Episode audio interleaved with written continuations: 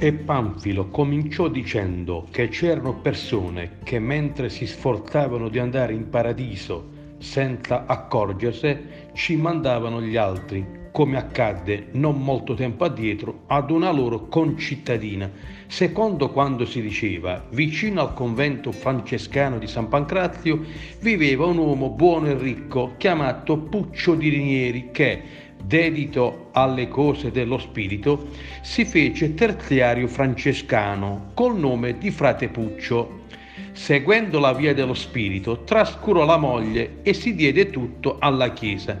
Da ignorante e rozzo qual era, pregava in continuazione, andava alle prediche, digiunava e faceva penitenza la moglie, che si chiamava Elisabetta, giovane tra i 28 e i 30 anni, fresca, bella e rotondella come una mela di casale, per la santità del marito era sempre a dieta, contro la sua volontà e, quando voleva dormire col marito, lui le, le raccontava la vita di Cristo e il lamento della Maddalena in quel periodo tornò da Parigi un monaco conventuale di San Pancrazio chiamato Don Felice, giovanissimo, bello, intelligente e colto. Divenuto amico di frate Puccio, spesso e volentieri si recava a casa sua a pranzo e a cena. La moglie del frate, per compiacere il marito, li accudiva volentieri. Il monaco, frequentando la casa, facendo, eh, pardon, vedendo la donna così bella e rotondella, ma sofferente, pensò di poter sostituire il marito e togliersi la fatica. Ben presto, astutamente, suscitò in Elisabetta i suoi stessi desideri, ma era molto difficile incontrarsi perché Frappuccio non usciva mai di casa.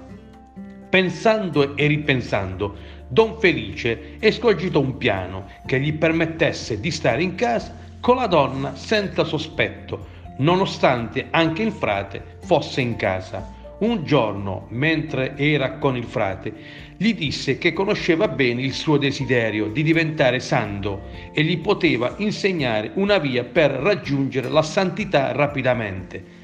Ma il Papa e gli altri prelati che la usavano non volevano che si conoscesse perché avrebbe perduto le dei laici, cui tenevano tanto. Frappuccio promise solennemente che non, ha, non, ne avrebbe parlato con nessuno. Il monaco allora gli rivelò che i santi dottori facevano fare a chi voleva diventare beato una penitenza che lo avrebbe purgato dai peccati commessi e anche quelli di quelli che avrebbe fatto dopo. Tali peccati se ne sarebbero andati con l'acqua santa, come capitava con quelli veniali. La penitenza consisteva prima di tutto nel confessarsi scrupolosamente, nel fare 40 giorni di digiuno e nell'astinenza rigidissima da toccare un, non solo le donne, ma anche la propria moglie. Inoltre era opportuno che avesse in casa un luogo da cui di notte si potesse vedere il cielo. Colà doveva porre una tavola molto grande dove doveva appoggiare la schiena e stare in piedi, con le braccia aperte, come un crocifisso, e così doveva stare fino al mattino. Doveva nel frattempo recitare 300 paternosti e 300 Ave Marie in onore della Trinità poi, guardando il cielo, doveva sempre ricordare che Dio era il creatore del cielo e della terra e che Cristo era stato croce, sulla croce come lui. All'alba se ne poteva andare nel suo letto a dormire.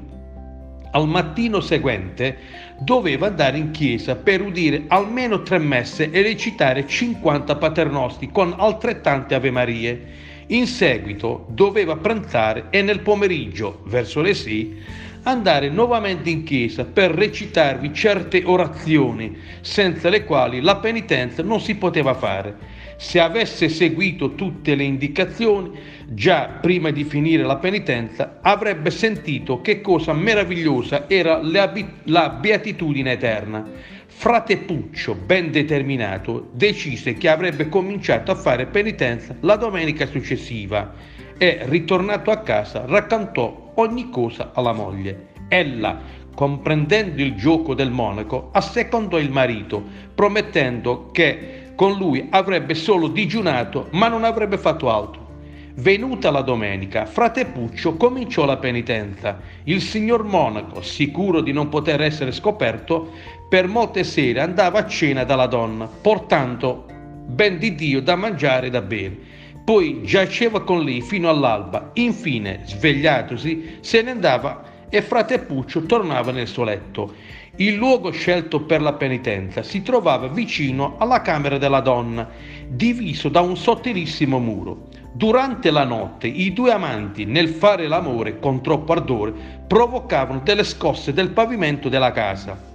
Il frate, senza muoversi, chiamò la moglie e le chiese che cosa faceva. La donna, molto scherzosamente, rispose che era lei che si dimenava perché non poteva dormire per il digiuno. Infatti, come avevo sentito dire mille volte, chi la sera non cena, la notte non si dimena.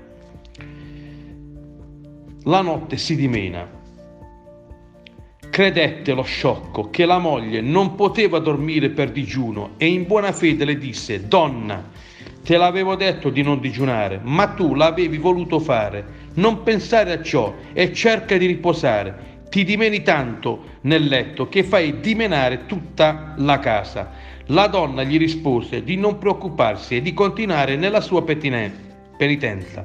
E frate Puccio riprese i suoi paternostri la donna e il signor monaco da quale notte fecero disporre in un'altra parte della casa un letto dove stavano in grande allegria per tutto il tempo della penitenza di frate Puccio.